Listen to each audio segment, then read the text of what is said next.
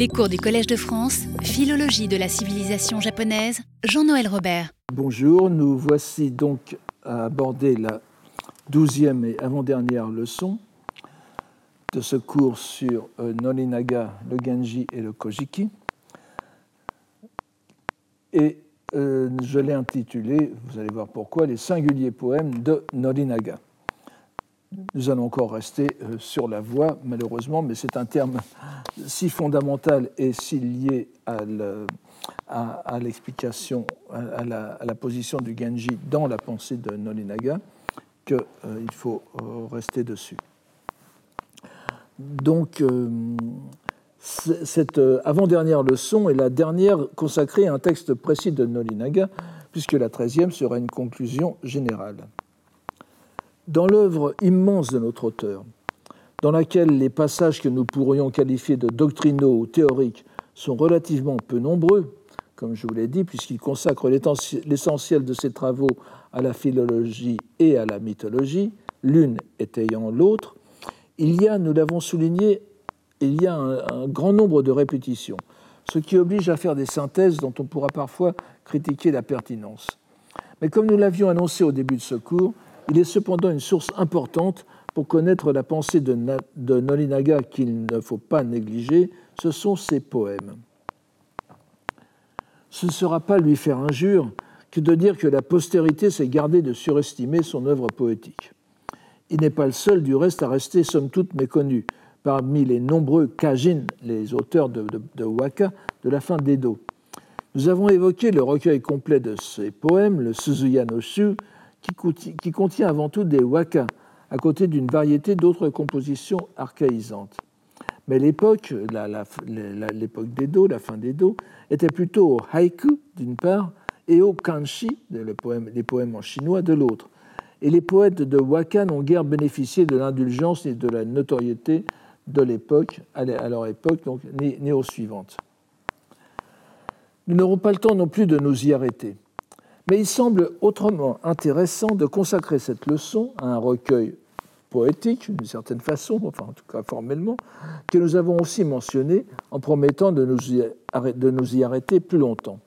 Il s'agit du Tamaboko ou Tamahoko Hyakushu, la centurie des albardes de jade ou des albardes précieuses.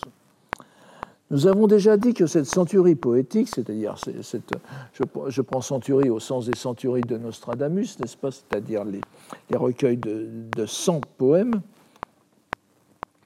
nous avons déjà dit que cette centurie poétique a été composée à peu près à la même époque que le Tamakushige, ou le précieux étui à peigne, sur lequel nous nous sommes arrêtés à la leçon précédente, donc vers 1786 euh, ou 1787. Euh, c'est-à-dire qu'il s'agit d'une œuvre de la dernière époque de sa vie. Et la forme même qu'il a choisie en fait aussi une sorte de compendium poétique de ses idées. Nous considérerons ici la centurie à proprement parler, sans tenir compte de l'appendice de 32 poèmes supplémentaires, c'est Amaliuta, qui est dans cette centurie, donc il y en a été euh, plus, de poèmes que, que 100, et mais qui font allusion à des personnages ou des événements poétiques précis, et qu'il serait trop long de commenter ici. Nous, nous, en, nous en, mentionnerons simplement un seul parce qu'il est très important pour comprendre les idées littéraires de euh, Nolinaga. Relevons-en simplement l'intérêt pour l'instant. Cela nous permet encore une fois de rappeler qu'un poète, au moins avant Nolinaga, avait eu recours à la centurie poétique pour exprimer de façon systématique et condensée ses idées sur l'histoire. Il s'agit bien sûr de Jien, dont nous avions survolé, vous vous en souvenez, le Naniwa Hyakushu, la centurie de Naniwa, qui mêlait aussi sa vision historique avec sa doctrine religieuse et qui avait pour centre la personnalité de Shotoku Taishi. Nous avions remarqué à l'époque que certains poèmes de Jien reprenaient des phrases qui se trouvaient aussi dans son essai sur l'histoire, son Gukansho, ce qui démontrait l'étroit lien entre l'expression poétique et la réflexion religieuse chez le moine poète. Toute proportion gardée, nous retrouverons ce trait, la même résonance entre les idées théologiques et théogoniques chez Nolinaga et dans l'expression poétique particulière qu'il a choisie. Nous pouvons dire que Jien a tout d'abord systématisé les possibilités herméneutiques des Shakyoka, des poèmes à thème bouddhique, qui étaient déjà cultivés deux siècles avant lui, afin d'en faire un instrument complémentaire de son, exégèse de l'histoire. Nolinaga fait de même, mais pour marquer une rupture, au moins temporaire, et pour produire un effet particulier, avec une tradition poétique qui lui semble sans doute trop entachée de pensée sinoïde, le Kalakokolo, il refuse provisoirement de se plier au modèle du waka classique, certainement trop imprégné d'influences poétiques chinoises évidentes, mais surtout moyen d'expression privilégié du bouddhisme, et pire encore du shinto-bouddhisme, du, du, n'est-ce pas? Et cette rupture se manifeste sous deux aspects, par le contenu d'une part et par la graphie de l'autre. Nous verrons le contenu sous peu. Mais disons tout d'abord quelques mots de l'écriture. Celle-ci est en effet étroitement liée aux idées que, Nolinaga souhaite transmettre. Et elle va prendre un aspect tout à fait paradoxal pour nous. C'est ici le lieu, sans doute, de redire l'importance du concept déjà évoqué au début de ce cours de hiérographie, dont nous voyons de plus en plus clairement qu'il est indissociable de celui de hiéroglossie, et en particulier au Japon. On pourrait même soutenir que ce sont les deux facettes d'un même phénomène. La centurie des précieuses albardes, le, le Tamahoko no Hyakushu, est constituée certes de waka, de factures que l'on peut appeler classiques, ou plutôt traditionnelles peut-être, nous verrons dans quel sens il faut le prendre, mais par l'écriture qu'il choisit, Nolinaga se resitue dans une double lignée antique. Il y a d'une part, et c'est évident, sa, référence principale, ce que l'on appelle les poèmes du Kojiki et du Nihonshoki, les Kikikayo, n'est-ce pas? Les monuments les plus anciens de la poésie japonaise, conservés dans les deux premiers ouvrages de mythologie historique. Nous l'avons déjà dit, bien qu'ayant recours à deux systèmes différents, euh, bon, je n'insiste pas sur les, les, deux ouvrages, le, le, Kojiki et le Nihonshoki, transcrivent ces waka selon un principe rigoureusement phonétique, qui est celui du syllabaire japonais, qui n'apparaîtra sous sa forme définitive que bien plus tard. Donc, et chaque caractère, chaque caractère syllabique, toujours le même, transcrivant un seul phonème japonais. C'est-à-dire que le système syllabique japonais apparaît complètement formé dès le premier ouvrage attesté, ce que l'on ne remarque jamais assez. Seul le ductus, la façon d'écrire les lettres, a changé.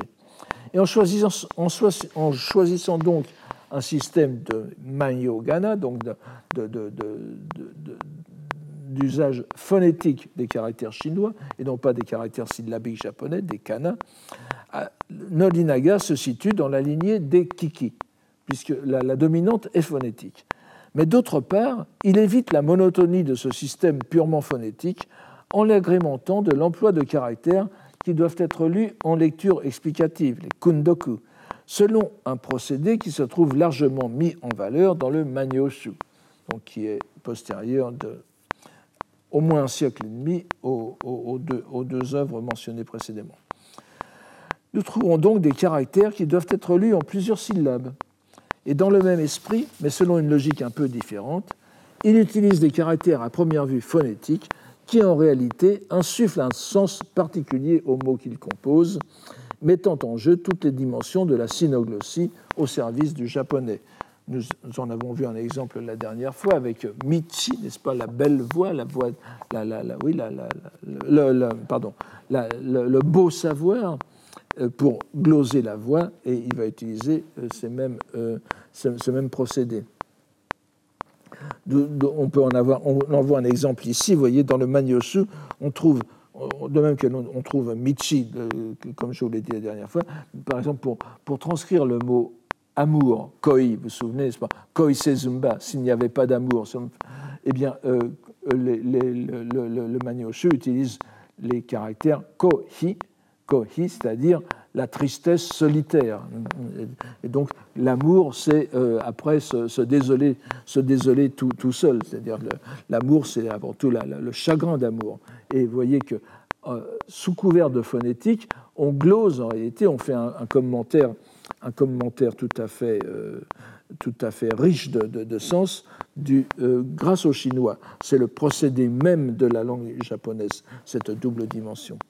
Donc il, met en jeu toutes les dimensions de la sinoglossie au service du japonais. Alors, il n'a pas recours évidemment, c'est un peu joué sur les termes. Il n'a pas recours à ce que l'on appelle dans le Magnoshu l'emploi baroque ou l'emploi facétieux de composés dont, la lecture doit être déduite après réflexion. Ce sont, presque des, rébus, n'est-ce pas, comme vous avez ici le, terme. Ça vient de Chine et c'est euh, transposé en japonais, vous voyez, pour dire sortir. Euh, sortir izu, c'est le verbe isu, n'est-ce pas? Donc, idée est, l'une des, formes verbales, euh, euh, composées, indéterminées, si vous voulez. Et euh, on utilise cette vieille blague chinoise, si j'ose dire, littéralement Yamanueni Mata Yamaadi, sur une montagne, il y a une autre montagne, parce que lorsque vous écrivez le caractère sortir en japonais, en chinois, ça fait deux montagnes, une montagne sur l'autre. Ça fait donc le caractère shitsu. Et euh, vous voyez que pour transcrire les deux syllabes idée, vous avez cinq caractères chinois euh, qui sont utilisés. Je vous donne d'autres exemples après, mais ce n'est pas peine d'y assister ici. Donc, à moins euh, que l'on inclue ces mêmes transcriptions phonétiques sémantiques comme dans Michi ou Kohi, on ne peut pas considérer que, euh, Norinaga utilise, euh, ait recours à ces guichots, à ces guichots ou à ces gikun, n'est-ce pas? C'est-à-dire ces, lectures plaisantes, cet emploi plaisant des, caractères. Donc vous avez une hiéroglossie et hiérographie simultanée. Mais en quel sens? Pourquoi le simple recours à une langue japonaise poétique archaïsante ne suffit-il pas Quel besoin de la noter en caractère chinois, en kalamoji Ne serait-ce pas le signe révélateur d'une certaine sinophilie ou de sinomanie, c'est-à-dire les affaîtries de Kalagokodo, la mentalité euh, cynisée que dénonce à longueur de page Nolinaga? Nolinaga en était certes très loin, mais en, prenant, en reprenant l'écriture qui est celle des Furu Mifumi, Mifumi, Furu Mifumi ou Mibumi, les antiques et saintes écritures, son intention était évidemment de remettre ses poèmes dans le même contexte hiérographique, et pas seulement hiéroglyphique, et hiéroglossique, que ces, euh, que, que, textes fondateurs. Il y a une sorte de, de, de communion, en quelque sorte, hiérographique. Il s'agissait à la fois du Kojiki, du Nihon Shoki, mais aussi, ainsi que le montre sa volonté de ne pas se plier au strict phonétisme de ces deux œuvres, d'évoquer la graphie de l'un des livres canoniques qu'il avait inclus dans sa liste, vous vous en souvenez, le Manyoshu. Il est aussi évident que par le fond, comme partiellement par la forme, Norinaga avait l'intention de faire de cette centurie une sorte d'imitation des Norito, des prières liturgiques shinto, dont un certain nombre nous sont parvenus sous leur forme la plus ancienne dans le Engishiki, qui reprend des textes anciens qui datent du début du IXe siècle. Si les poèmes de Nolinaga peuvent faire penser à ces pièces liturgiques par leur aspect invocatoire, ils s'en éloignent cependant par la graphie, car si, celle des Norito était aussi entièrement sinographique, un dispositif scripturaire distingué par leur taille les mots racines, écrits en sinogramme de taille normale, des particules grammaticales variables, écrites aussi en sinogramme sur la même ligne, mais en dimension plus petite, ce qui, euh, rend le texte des euh, Norito tout à fait reconnaissable. Et c'est ce mode d'écriture qu'on appelle Semyogaki, que je vous donne en avant-dernière ligne ici. Mais ce à quoi nous font irrésistiblement songer ces poèmes, du moins ceux du début, mais aussi en grande partie des suivantes, dans la, des suivants dans la, dans la centurie, ce sont bien sûr les Kagura Uta. Ah oui, alors je, oui, je vous donne. Vous, pouvez trouver, vous pouvez trouver une lecture japonaise. Enfin, la lecture japonaise est indiquée par euh, Nolinaga, sans doute lui-même dans le manuscrit, et en tout cas par, les, commentaires, qui commencent avec ceux de, son fils. Euh, vous, les trouvez sur un site très, très, très frugal euh, que, que, je vous donne ici, n'est-ce pas? cordialheart.com, Tamaboko. Donc, ça rappelle aussi les Kagurauta, hein, c'est-à-dire cette catégorie de poèmes dédiés spécialement aux dieux du Shinto, que l'on trouve regroupés comme genre dans les premières anthologies impériales, avant qu'ils ne cèdent la place à la rubrique plus ample des euh, Jingika ou bien des Jingeuta, les poèmes aux dieux, à laquelle fera pendant, on s'en souvient aussi, celle des Shakkyoka ou poèmes sur la doctrine bouddhique. Nous ne revenons pas sur les Kagurauta, qui accompagnait à l'origine les danses rituelles shinto dans les sanctuaires et dont nous avons plus longuement parlé dans la deuxième année de nos cours, si ce n'est pour rappeler qu'ils se caractérisent par une extrême simplicité d'expression. De, les poètes qui se sont exercés à ce genre au cours des siècles ont toujours tenu pour règle, lorsqu'ils composaient des pièces marquées comme Kagurauta, de renoncer à toutes les complexités c'est vraiment les sakashila, n'est-ce pas, les, les, les fioritures que dénonce Norinaga, de la poésie japonaise de Heian, pour rédiger des pièces directes faisant allusion à la situation concrète, bien que souvent supposée seulement, mais de la récitation, c'est-à-dire une situation liturgique.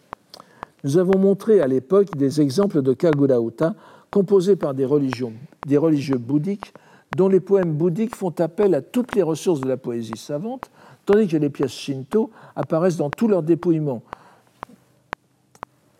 Donc le, même poète bouddhique qui va faire des poèmes sur la doctrine bouddhique extrêmement complexes par les allusions doctrinales et littéraires, fera des poèmes complètement dépouillés, nus, blancs en quelque sorte, euh, sous la rubrique Kagala, euh, ce qui en fait d'ailleurs une sorte de, poème savant au second degré. Leur dépouillement même est l'indice d'un d'une pratique érudite. érudite. Et c'est donc à cet exercice que va se livrer Nolinaga. Qu'il en ait senti le côté artificiel est évident, si l'on considère qu'il n'y sera guère livré que dans cette centurie, alors que son œuvre poétique classique est 25 fois plus abondante. Mais le choix de l'expression correspond sans nul doute à l'importance du thème qu'il décide de célébrer par ce moyen, c'est-à-dire la voix.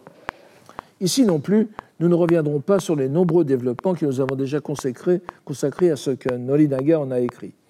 Il nous faut considérer cette centurie comme la, quintessence de ce qu'il pense de la voix, de sa voix, faudrait-il dire, une sorte de mise en maxime, un peu comme ce qu'a fait Jien, de ses énoncés plus longs, mais euh, jamais, rappelons-le, satisfaisant pour qui veut chercher vraiment une définition. Vous vous souvenez du dernier cours. En habillant ses poèmes d'une hiérographie archaïque, il les remet dans la lumière de l'Antiquité, en un geste parfaitement contradictoire pour un regard extérieur, puisqu'il renonce au syllabaire propre aux Japonais afin de se recouler dans le moule, dans le moule sinographique. Il choisit d'ignorer cette contradiction manifeste au profit du symbole hiérographique. Il est probable aussi qu'en ayant recours à la sinographie pour exprimer sa conception de la voix, Nolinaga entend se mettre sur le même plan que le seul penseur chinois avec qui il a admis, non sans réticence, quelques similitudes. Un rapprochement, c'est Lao Tzu, n'est-ce pas, son Tao. Un rapprochement qu'il a attribué à une sorte d'inévitabilité statistique. Dans la masse des écrits accumulés dans tous les pays au cours des siècles, il se trouve forcément des rencontres fortuites qui n'impliquent aucune influence concrète. Mais enfin, cette succession de poèmes dont beaucoup se terminent sur le caractère chinois Ta, la voix, Do, ne peut évoquer que Lao Tzu pour un japonais éduqué dans la mentalité chinoise. Et Noninaga ne peut l'ignorer. À quel jeu a-t-il voulu jouer? Mais il est temps de juger sur pièce. Nous ne pourrons certes pas examiner les 100 poèmes. Contentons-nous d'abord d'un aperçu de la structure marquante du début de la centurie. Et d'abord avec le premier poème. Alors évidemment, nous, nous, n'essaierons pas de faire de la traduction littéraire et, nous, nous, essayerons de lire, les, poèmes, de les traduire dans l'ordre des vers pour, avoir une bonne idée nous n'essaierons pas de garder la, dynamique de la syntaxe japonaise que l'on ne peut. Enfin, des, traducteurs de, poésie japonaise estiment qu'il faut traduire la, syntaxe japonaise étant, quelque sorte, pour simplifier, l'inverse de la française, il faudrait traduire dans l'ordre français. Mais euh, ce n'est pas. Euh, euh, malheureusement, il y, a, il y, a, une dynamique, c'est-à-dire que le, le, poète japonais commence par quelque chose et finit par quelque chose, et la fin est une découverte pour le lecteur. Si l'on inverse l'ordre, tout ce que voulait faire le poète disparaît. Ça, se pose de la traduction du japonais en français, ça se pose de la même façon de la traduction des langues occidentales en japonais. Un exemple fameux et qui me, qui me, surprend toujours est la, est la traduction des psaumes de, de, la Bible, donc euh, chrétienne et judéo-chrétienne, hein, du texte hébreu, en, en, japonais, non seulement en japonais ancien, en japonais classique, cette très belle traduction classique qui a été faite euh, au cours du 19e siècle pour euh, avoir une version définitive au début du 20e siècle. Et vous savez que le premier mot euh, des psaumes du, psautier hébraïque commence par le mot ashré, n'est-ce pas, qui veut dire bonheur, fortune de celui qui ne suit pas la voie des méchants. Donc, il est très important de débuter le, psautier par un, terme qu'on appellerait en japonais auspicieux, n'est-ce pas? Yoki kotoba. Or, la traduction japonaise euh, de la Bible, du psaume étant la voix des méchants qui ne suit pas celui euh, est, heureux, n'est-ce pas? Donc on commence par ashki, le mal, le méchant ce qui est, le, contraire d'un début auspicieux. Et je vois que même les traductions modernes de la Bible japonaise n'ont pas, remédié à ce, problème fondamental. Donc ici, je, je, suis l'ordre japonais pour... Je, enfin, je, suis l'ordre logique et dans la mesure du possible l'ordre japonais aussi, mais euh, sans essayer de faire les acrobaties des poèmes littéraires. Alors voici d'abord le premier poème. Je vous donne la, transcription en, dessous. Je ne m'attarderai pas à la, traduction, à l'explication philologique. Euh, j'espère un jour publier une traduction, complète de ce, de ce, recueil avec les, explications euh, nécessaires. Alors voici le, premier poème d'ouverture et vous allez voir qu'il il, doit être lu comme toutes les centuries d'ailleurs, enfin comme tous les recueils bouddhiques japonais, les recueils poétiques japonais, je vous l'ai déjà dit. Chaque poème est un, est un, poème, une œuvre en soi, mais il doit être lu dans la série et il a un rôle dans la série. Donc ici c'est un poème d'ouverture et qui même syntactiquement, du point de vue de la syntaxe, euh, doit être lu avec la suite. Voici. Donc Auguste esprit sacré à l'arbre divin. Sakaki, évidemment, c'est l'arbre, c'est l'arbre, c'est l'arbre dont les rameaux sont, euh, brandis euh, par les, officiants lors de, cérémonies shinto ou, dans les, danses, les, les danses liturgiques d'autrefois.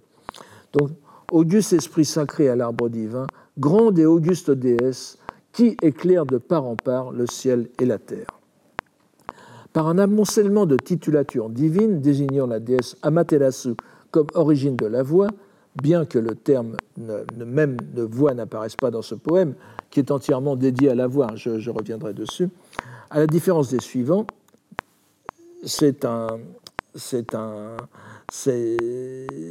il a, ce poème ne comporte pas de verbe. C'est la présentation nue de la déesse et, et en même temps euh, il n'y a pas de nom. C'est la présentation nue de la déesse comme origine essentielle, avant ses parents donc, et ici l'astre solaire lui-même. Si l'on prend garde au fait que les poèmes ne doivent pas être considérés isolément, mais selon leur place dans la série, ce poème constitue une invocation inaugurale. Et remarquons que dans la chronologie théogonique des poèmes du début de cette centurie, la place première donnée à Amaterasu issue du couple Izanagi et Izanami, ce n'est pas une déesse primordiale, ne correspond pas à la théologie traditionnelle. Cela explique sans doute que Nolinaga ne la nomme pas. Il lui donnera son nom explicite au poème 6 seulement, à la place qui lui est due dans la théogonie. Mais il l'évoque ici par la mention du soleil, sans qu'il y ait d'indication de genre, bien sûr, dans la formulation japonaise. Et nous avons vu que l'identification formelle de la déesse solaire, qui ne va pas de soi au Japon, avec l'astre du jour, avait été faite par Norinaga à l'encontre de certains kokugakusha, de, de, de, philologues nationalistes, si j'ose dire, qui entendaient distinguer les deux entités. L'astre solaire est en quelque sorte Amaterasu avant Amaterasu. Et nous avons évidemment ici la voix en son principe absolu, un peu comme la singularité au moment de l'explosion primordiale qui a créé l'univers. On pourrait dire que la voix est cette lumière elle-même. Le deuxième poème fait apparaître le thème essentiel. La voix de la grande divinité solaire à la sublime lumière éclairant le fait du ciel et de la terre, c'est cette voix. Vous voyez le dernier, poème, le dernier vers, Michiwa, Michiwa Kono Michi. Une phrase nominale en qui est parfaitement redondante, qui serait parfaitement redondante s'il n'y avait pas les caractères chinois. Nolinaga fait résonner ce poème avec le précédent en reprenant l'idée de l'astre qui éclaire l'univers, le ciel et la terre, sans encore nommer Amaterasu. Mais ce n'est plus une phrase nominale à caractère invocatoire, comme le premier poème. Et si l'on tient compte d'ailleurs de l'enchaînement des poèmes les uns avec les autres, on pourrait considérer que le premier est apposé à la première partie du second, Hino o Kami, répondant à Hino o Mikami. C'est une proposition à la grammaire fort simple et presque parfaitement tautologique. Cette voix est la voix. Comme nous l'avons souligné plus d'une fois, il n'y a nulle définition de la voix tentée par Nolinaga, il se contente de la désigner. Mais ici, et nous, avons peut-être aussi l'une des raisons profondes, même si ce n'est pas la principale, du choix graphique fait par le poème, le poète, la répétition du même mot en langue japonaise oralisée n'est pas du tout redondante précisément à cause de l'écriture. En effet, en écrivant une première fois avec le caractère chinois usuel do, puis en le répétant écrit en maniogana michi, formant les mots surimprimés de beau savoir, nous l'avons vu, Nolinaga se livre à un véritable autocommentaire, ou plutôt à un dévoilement herméneutique. Il déploie, pour ainsi dire, le sens du terme en le retranscrivant. Et pourtant, cette graphie ne lui est pas personnelle il l'emprunte au Manyoshu, où on la trouve plusieurs fois. Et bien qu'elle soit comptée parmi les graphies facétieuses, les guichots dont nous avons parlé, par les spécialistes, il nous semble qu'en ce cas précis, il faille plutôt la considérer comme un cas normal de hentai gana, ce qui serait en japonais moderne des hentai gana, c'est-à-dire des signes syllabiques aberrants, mais euh, qui soient en écriture carrée. Hmm? Puisque vous savez que la graphie cursive des syllabes mi et chi et en, en, donc utilise souvent ces deux caractères, Utsukushi et Shiru, mais au sens entièrement phonétique. Seulement, comme ici, c'est en écriture carrée, tout leur sens apparaît. Donc ces, ces deux signogrammes pris phonétiquement sont en même temps des signifiants, des gloses qui ajoutent une dimension inattendue à cette voix. Inattendue en effet, puisque la glose constitue aussi bien un autocommentaire qu'une autocontradiction. Nous avons vu à la leçon précédente que Nolinaga, afin de distinguer la voix japonaise des multiples voix académiques, Michi Michishiki Michi, n'est-ce pas, des sages chinois et de leurs émules japonais, ces voix qui ne menaient nulle part en réalité, et insistait sur le fait que dans l'Antiquité, le mot japonais Michi, qui était composé en préfixe honorifique et racine ordinaire chi, désignait tout bonnement un chemin pour se rendre quelque part, Mono ni Michi. C'est donc que le terme était à prendre dans le sens le plus concret possible. Cela impliquait aussi que la langue japonaise n'avait pas besoin de la métaphore de la voix, le peuple japonais la parcourant naturellement. Mais la glose de beau savoir ou de belle sagesse, que Nolinaga accole de façon aussi étroite à ce Yamato Kotoba, à ce terme purement japonais, le situe pour le coup de plein pied dans l'univers intellectuel chinois. Savourons encore une fois le paradoxe.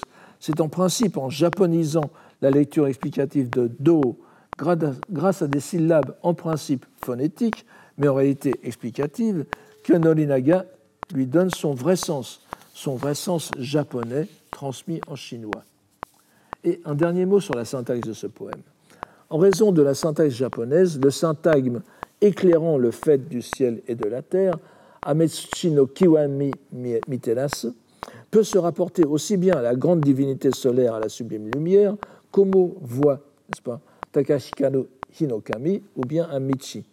Et il est très probable que Nolinaga ait joué sur cette ambiguïté, qui explique alors facilement la glose de beau savoir, puisqu'il porte sur l'ensemble de l'univers. On voit qu'il ne s'agit plus d'un chemin qui mène quelque part, mais bien d'une connaissance universelle concernant le ciel et la terre, ce qui rappelle bien sûr l'idée chinoise du Tao. Le troisième poème reprend la même structure grammaticale, vous voyez, cette voix, c'est la voix. Nouvelle démonstration de l'enchaînement conscient des poèmes conçus par Nolinaga et euh, par laquelle il entend définir ou plutôt montrer la voix.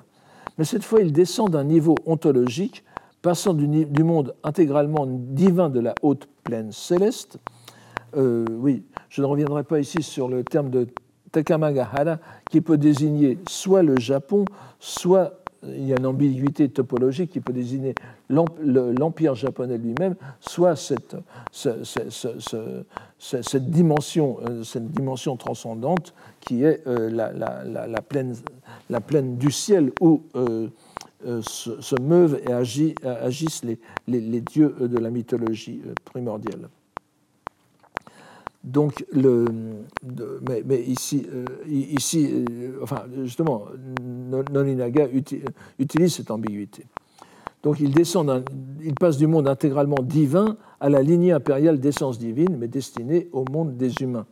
Et que nous, donc, je, je traduis ce poème. La voix reçue en transmission par l'auguste Fils du ciel, comme étant la céleste lignée solaire venant du sublime trône, c'est cette voix. Nous avons déjà vu l'essentiel de ce vocabulaire déjà utilisé par Nolinaga. Mais relevons qu'il fait intervenir dans sa centurie la lignée solaire, Hitsugi, c'est-à-dire la lignée impériale japonaise, issue de Nenigi no Mikoto, lui-même issu de Amaterasu.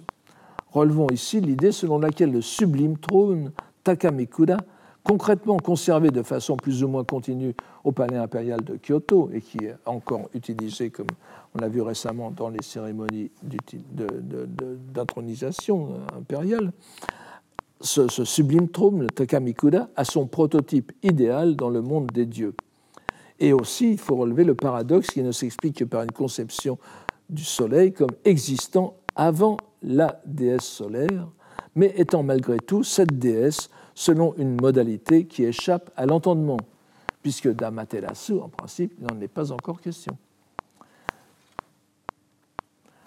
Le quatrième poème poursuit la descente ontologique, la procession vers, notre monde, de la lignée impériale solaire au monde des hommes, toujours avec la même construction grammaticale. Vous voyez encore, Michi wa Konomichi.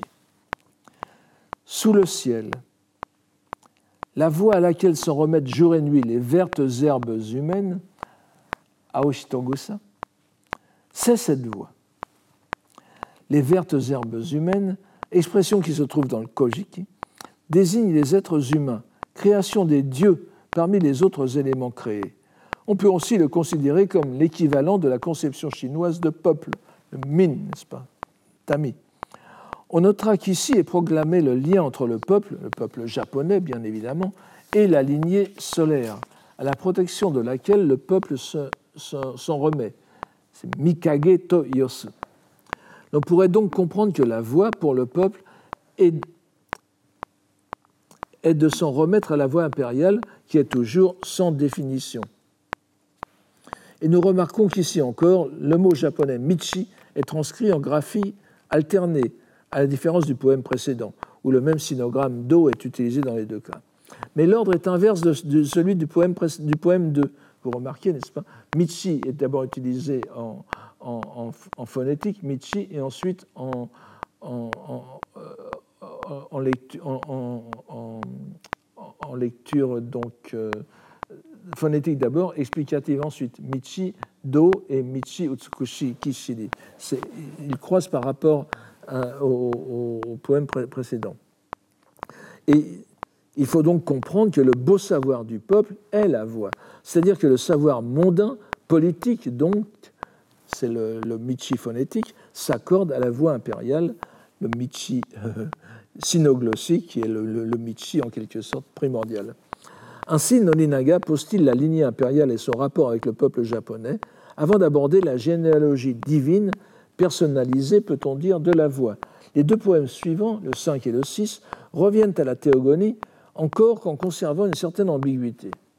Le poème 5 est bien clair, est clair, bien qu'il pose des questions. Ce sont les deux divinités parentes qui inaugurèrent en ce monde la voie aux albardes précieuses. Tamaboko no Yononaka no Michi. Alors ici, vous voyez bien, d'où est, tiré, le, titre de ce poème, n'est-ce pas?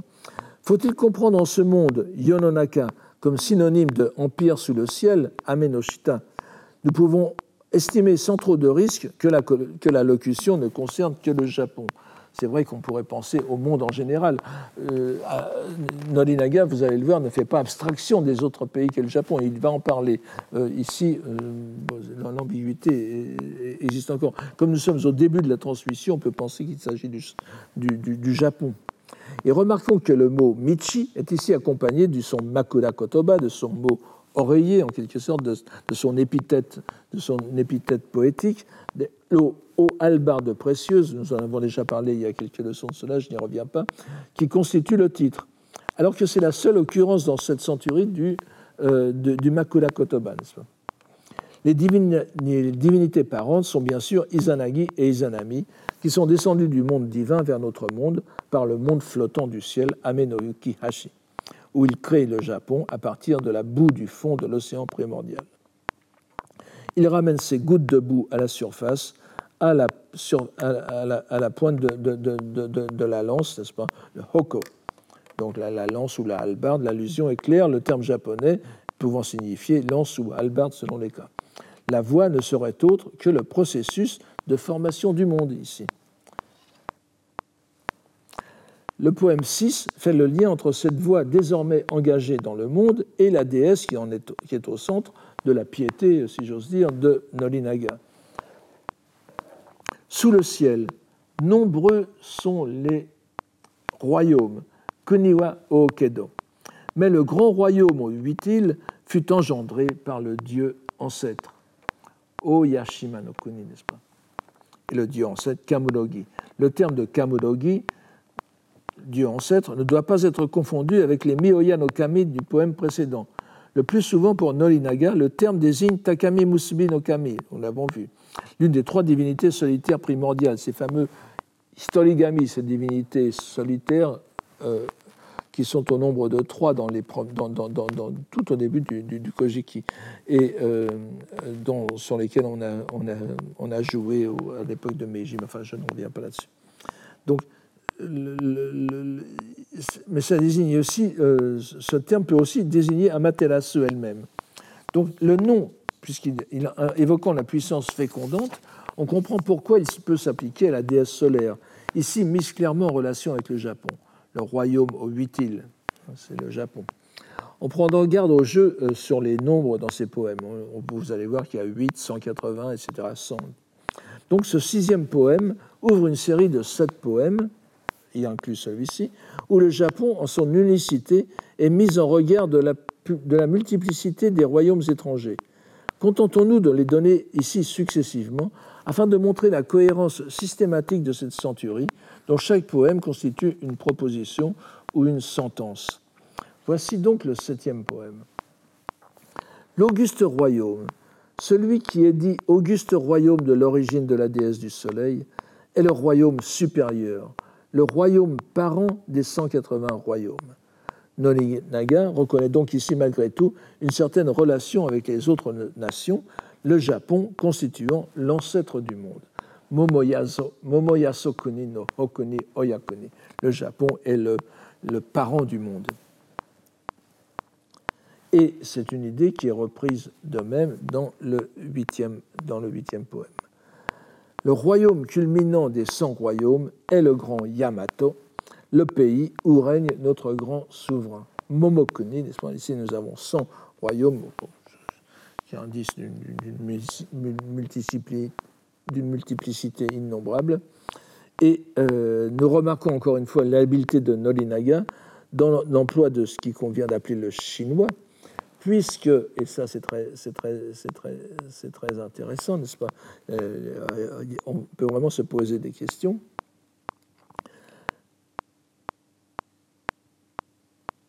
Pour désigner O il utilise, c'est donc le troisième vers, qui est composé en japonais, qui est composé en chinois de deux caractères seulement.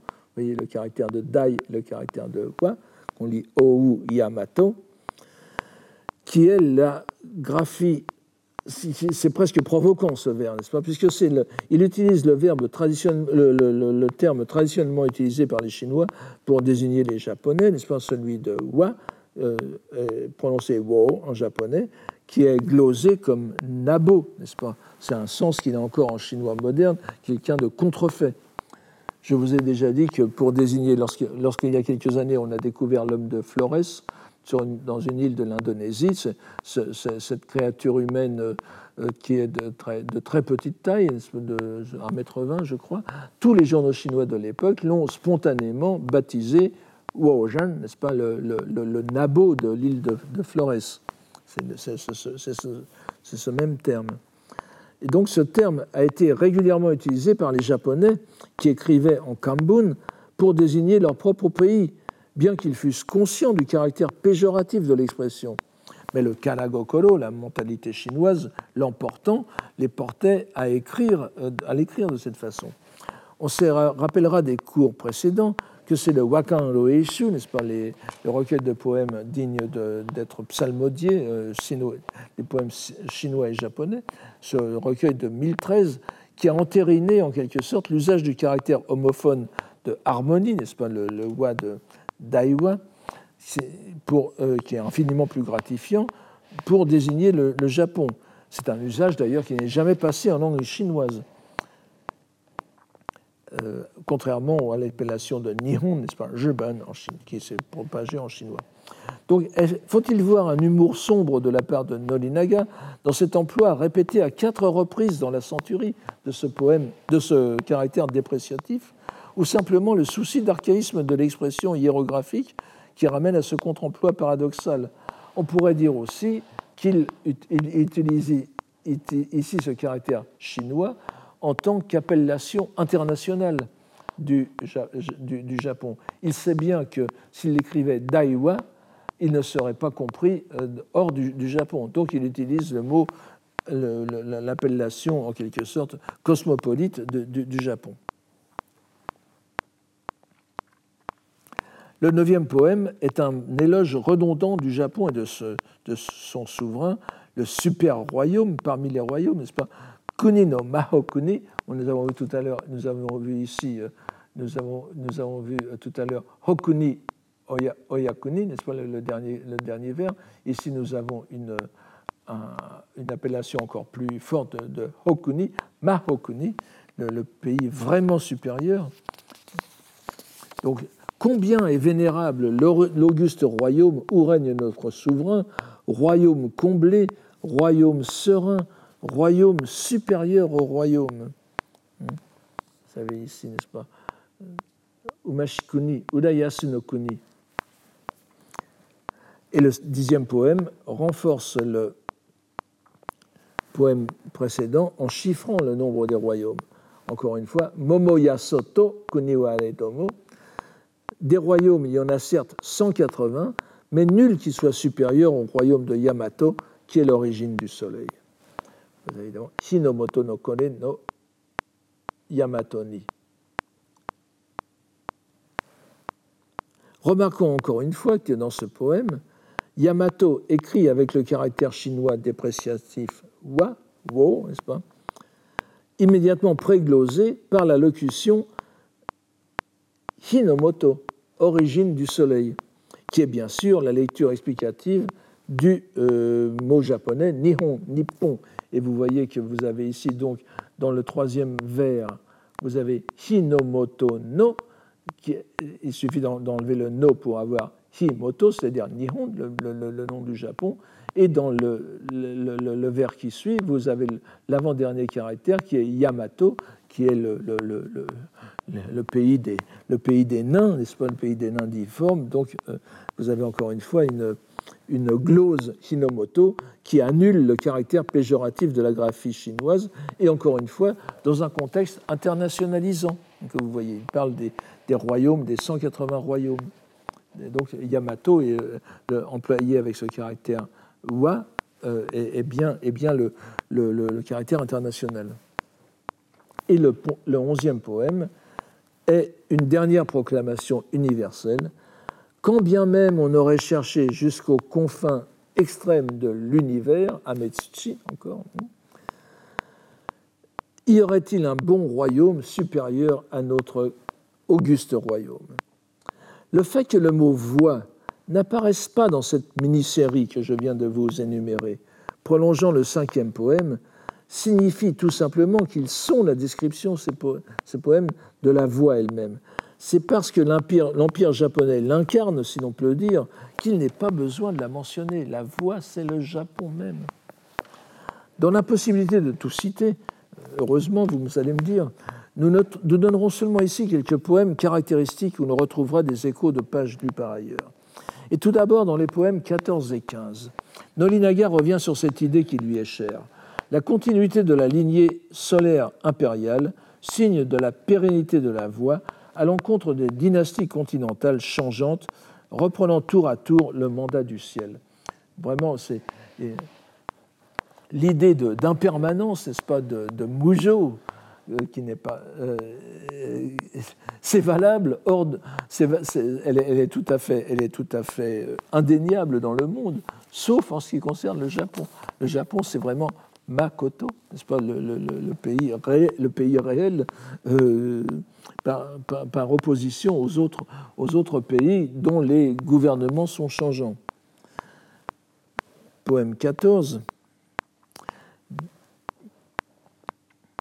Mono Minawa Kawari Yukedomo, c'est bouddhiste pratiquement. Bien que toute chose soit appelée à changer, de ce Dieu réellement présent, Akitsukami, de notre grand Dieu, l'auguste règne, est pour l'éternité. Miyo tokoshi. Wanga okami no miyo tokoshi. Vous avez donc ce qui est impermanent d'un côté, ce qui est éternel, permanent de l'autre. Le terme mono peut certes signifier les choses ou les êtres, mais il doit être pris dans le sens général de tout ce qui relève de l'ordre naturel, bambutsu, pour lequel la meilleure traduction serait sans doute celle de sa nuance bouddhique, les phénomènes, puisque l'on voit que c'est le système impérial qui est ici évoqué. L'idée de la présence réelle, si on peut permettre ce rapprochement, du Dieu oppose la réalité au phénoménal, le makoto au kari. Nous avons la vieille, le, vieux couple bouddhique, n'est-ce pas, que nous avons vu euh, propagé par la pensée du, Tendai dans, dans, tout le Japon euh, médiéval, qui est repris ici sous des habits euh, purement japonais et qui oppose le, makoto du, le, minori makoto du Sutra du Lotus devient la voix makoto no michi de euh, la, lignée impériale. Et le poème suivant, encore une fois, ne fait que renforcer l'idée de l'éternelle sainteté impériale. Kunigunino, la diversité des pays, bien que les souverains des divers royaumes changent, encore une fois, Kawale Domo, et bon, je, n'insiste pas sur le, vraiment, il faut lorsque il faudra insister sur l'emploi des caractères que, que, fait Nolinaga. Vous voyez qu'il change les, deux, les, deux, termes pour les deux caractères chinois pour kawaru sont changés. Le premier vous avez hen et ici vous avez i, n'est-ce pas? Mais je reviendrai là-dessus par ailleurs. Bien que les souverains des divers royaumes changent, de notre auguste Fils du ciel, brillant dans les hauteurs, l'auguste règne ne change pas. La lignée royale japonaise, donc, défie le phénoménal, tandis que la pérennité du souverain japonais est un éternel contraste avec les dynasties qui se, qui se succèdent indéfiniment en Chine et sur le continent en général. Cette conception de la singularité du Japon se manifeste bien sûr dans le caractère unique de la voix, qui est sa voix, et nombre de poèmes le soulignent.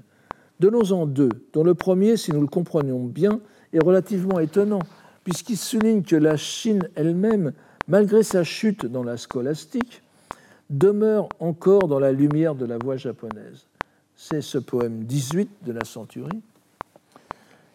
Alors, nous revenons encore une fois sur cette idée de Kotoage. Bien qu'on y profère des énoncés pleins d'argutie, Sakashira ni Kotoage wa Sunedo, la Chine aussi, Karakunimo, est, entendu, dans le royaume éclairé par la déesse de la lumière. Shinume no kami no terasu. Ici encore, une proposition nominale, avec une allusion riche de sens au célèbre poème du Manyoshu de Kakinomoto Shitomaro, où apparaît le, terme crucial de Koto, de Kotodama comme complément de la C'est assez long à expliquer. Je pense que j'en ai déjà parlé, je n'y reviendrai pas. Mais vous voyez que dans ce poème de Kakinomoto no Hitomaro, un poème qui, a aussi un, renvoi, donc vous avez dans, ce pays, dans, cette plaine, cette riche plaine des, des n'est-ce pas? Ashihara no Mizuho no Kuniwa, Kamunagara étant essentiellement conforme aux dieux, n'est-ce pas Vous vous souvenez Kotoage Wasenu, c'est un pays où l'on n'a pas besoin d'élever la voix. Je reviendrai sur ce terme un peu plus. Shikare domo, Kotoagezo, Wangasuru. Mais moi, j'élèverai la voix pour vous souhaiter bon voyage, n'est-ce pas? Et euh, le, poème, l'envoi dit, euh, euh, Yamato no kuniwa, Kotodama no Tasukuru kunizo. Ce, pays du Japon est un pays où le fait, l'efficacité, l'esprit des mots, n'est-ce pas, la, force qu'il y a dans les mots est efficace. Tasuku peut nous venir en, aide. Et de ce fait même, votre voyage sera auspicieux. Masakiku Alikoso. Ce n'est pas la peine, ce n'est pas la peine de le dire pour que le voyage se, passe bien, puisque le, fait même d'y faire allusion euh, le, réalisera, n'est-ce pas? Et donc, notre Nolinaga se repose sur ce poème pour, euh, pour, pour le, développer. Au Japon, on ne fait pas de, on n'élève pas la voix pour faire des, des, invocations, des souhaits, des prières, mais là, il utilise dans son sens à lui, Sakashira, c'est faire des Sakashira ni koto c'est faire des,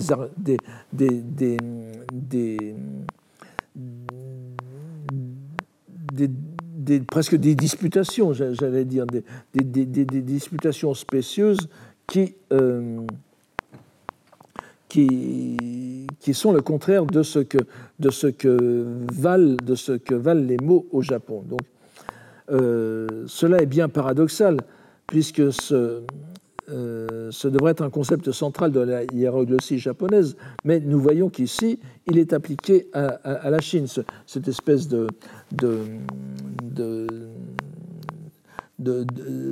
enfin, par prétérition, mais de, puissance de, la parole. Le terme apparaît euh, seulement une fois dans la, dans la, centurie. Et d'ailleurs, je, vais vous le donner euh, dès maintenant parce que vous allez voir, je, je reviendrai dessus dans la conclusion, mais comment euh, justement, Nolinaga utilise ce terme de Kotodama dans un sens tout à fait particulier. C'est le poème 102, donc, donc il n'est pas dans la. il fait partie des Amali Uta, n'est-ce pas, des poèmes supplémentaires de la centurie. Vous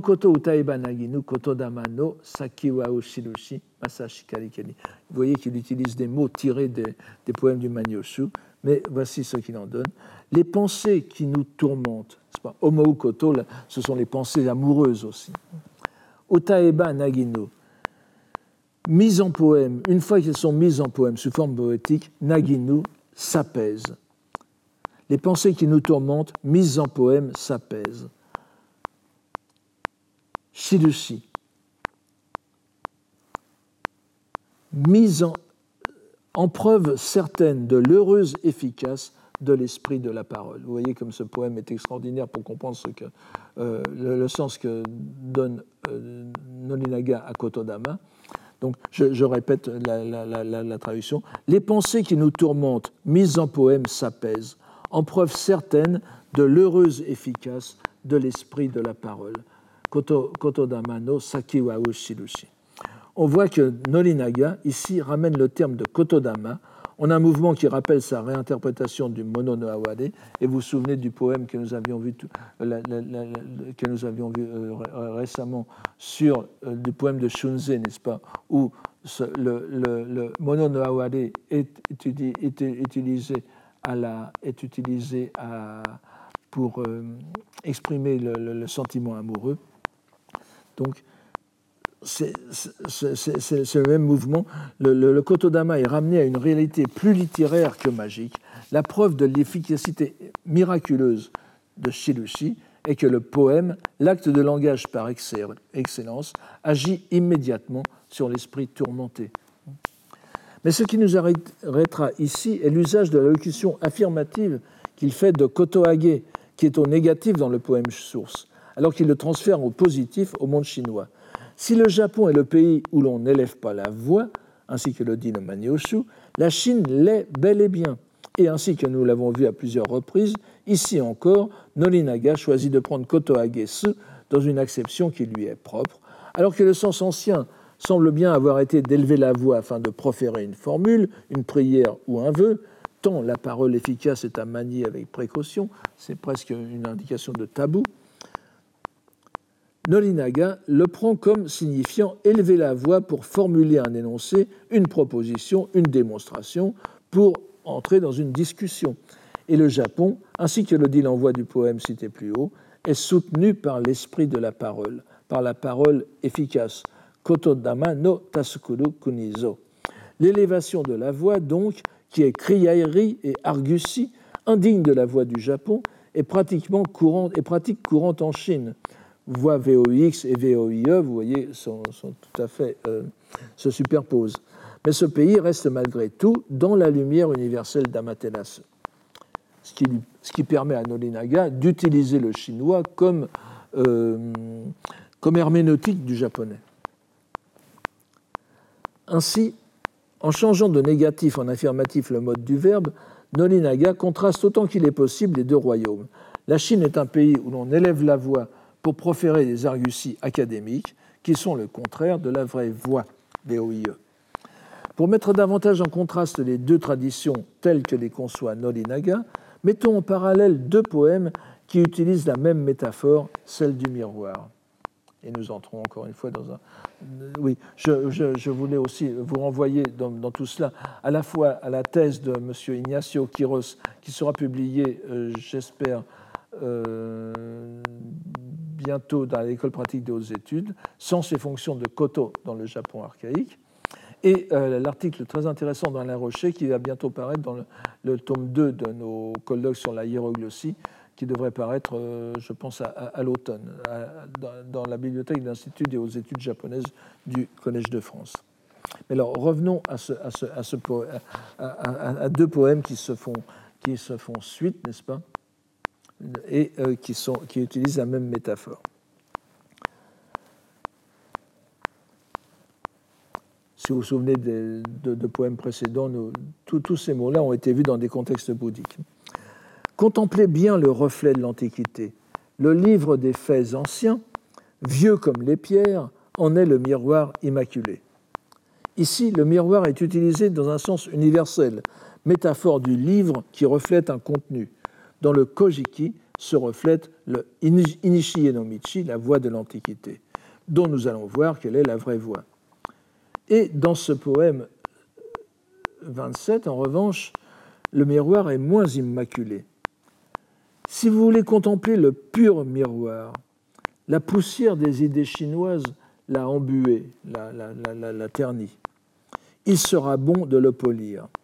Dans ce poème, le terme maso, maso kagami, répond à masomi du poème 24 précédent, n'est-ce pas? Vous avez, ici masomi no kagami et vous avez là maso kagami. Vous pouvez dire aussi masu kagami, masumi no kagami.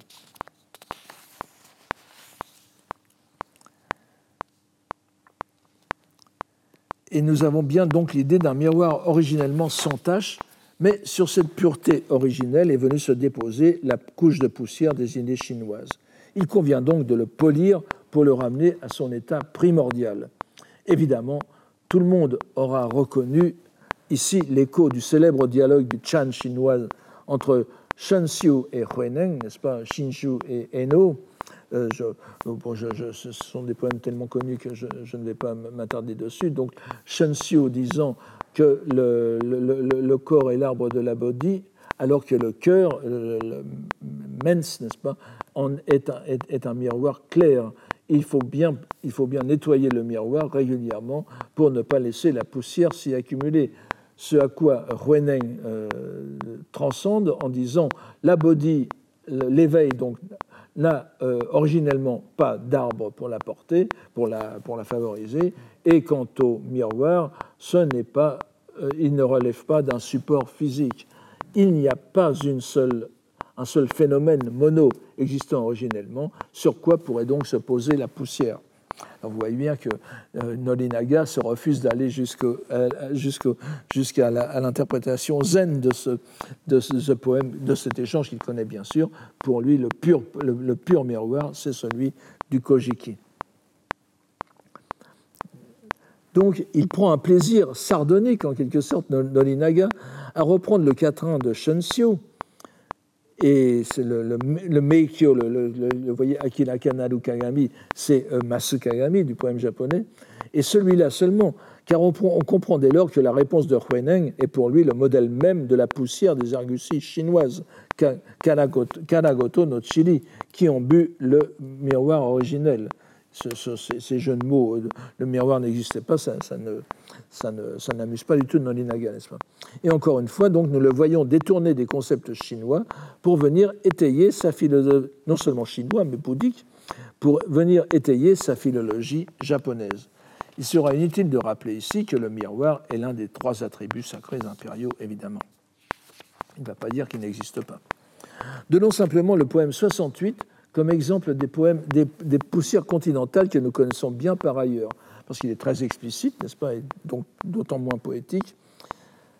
Les Shakyamuni, les Confucius sont peut-être des dieux. Leurs voix ne sont que chemin de traverse, Edamichi, Michino Edamichi, de la vaste voie des divinités. Shirokeki Kami no Michino Edamichi.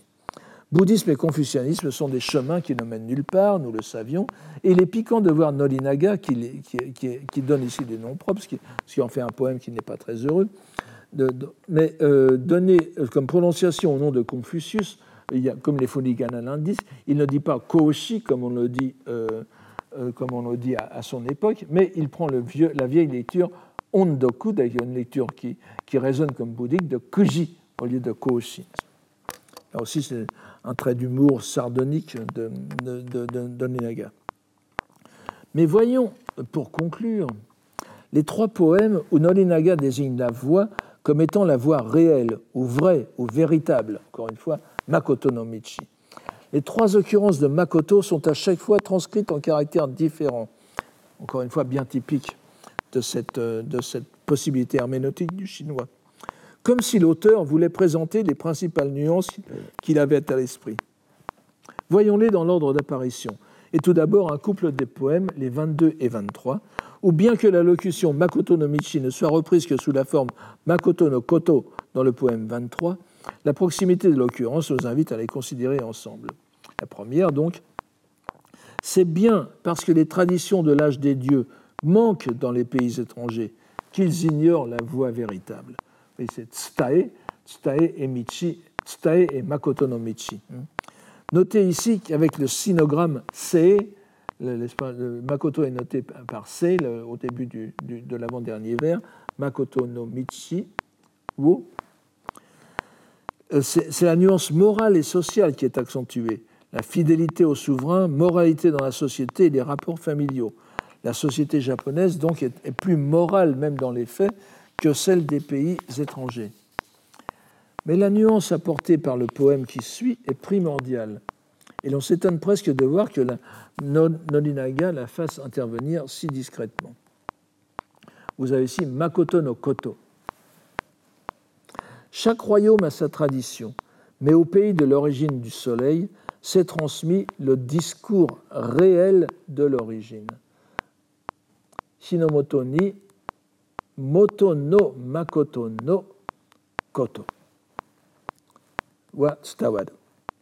La locution Moto no Makoto no Koto est d'une richesse singulière si l'on tient compte des sinogrammes. Makoto est écrit ici avec le caractère jitsu, le caractère chinois jitsu, comme cela se trouve très souvent dans les, poèmes bouddhiques japonais, où le mot japonais transpose souvent en, en langage poétique le jitsu des textes scripturaires. J'en ai déjà parlé, Makoto jitsu, c'est la voix, la voix bouddhique. C'est donc la réalité opposée à tout ce qui est phénoménal.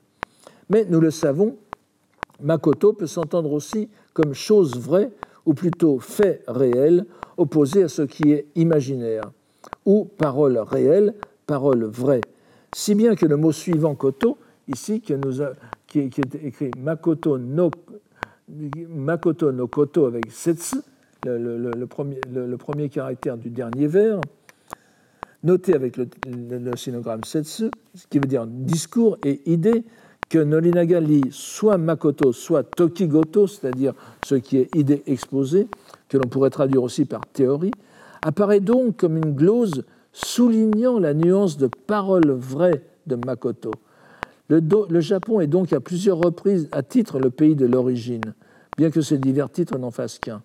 Origine du soleil, de la parole et du discours, Koto, Tokigoto, sur la voix, Makoto no Michi. Donc ce, couple est très important pour comprendre cette idée. Et enfin, le poème 81, dernière occurrence, où la graphie est neutre puisqu'il emploie des mots kami no makoto, vous voyez l'avant-dernier vers, trois caractères syllabiques dont on ne peut pas faire de, sens, dont on ne peut pas tirer de sens, qui sont employés le plus souvent comme, comme phonétiques.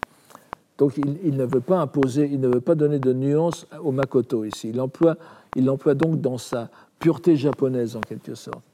D'une façon ou d'une autre, ne pas s'opposer à l'auguste loi de l'époque, Toki no Minori, ni Somukanu Koto, n'est-ce pas?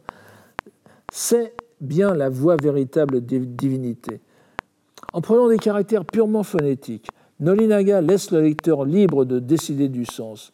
Mais nous ne pouvons que remarquer avec intérêt la proximité de ce poème Maxime avec les injonctions de Tominaga Nakamoto que nous avions vues à la leçon précédente sur la nécessité de suivre une voie véritable. Nakamoto utilisait le caractère C, qui soit moderne. Il semble qu'il s'agisse ici de la même, de la même idée. Mais cela implique-t-il que l'on suive à l'époque de Norinaga les lois du shokunat Ce serait à d'autres de trancher. Mais encore une fois, on ne peut ignorer les rapports qui se lisent clairement dans les textes entre certaines idées de Tominaga Nakamoto et Norinaga. C'est donc sur cette notion non pas ambiguë, mais fort riche de Makoto que repose pour Norinaga la voix japonaise. On n'en serait pas plus avancé pour autant si nous, devions en rester là. Mais nous, voyons, et tout spécialement dans la hiérographie de cette centurie, mise en œuvre une mise en œuvre une orientation de la voix qui est paradoxalement constitué entièrement du discours qu'il a dit. Et c'est en ce sens qu'il faut prendre Makoto, la parole vraie. Et nous en examinerons les conséquences dans la conclusion à venir. Je vous remercie pour aujourd'hui. Retrouvez tous les contenus du Collège de France sur www.colège-2-france.fr.